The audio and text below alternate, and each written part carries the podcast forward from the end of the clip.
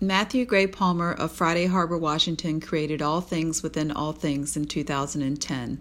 The 16-foot-long, 10-foot-tall African elephant sculpture, located at the entrance to the Virginia Zoo, is composed of over 6,000 aluminum butterflies.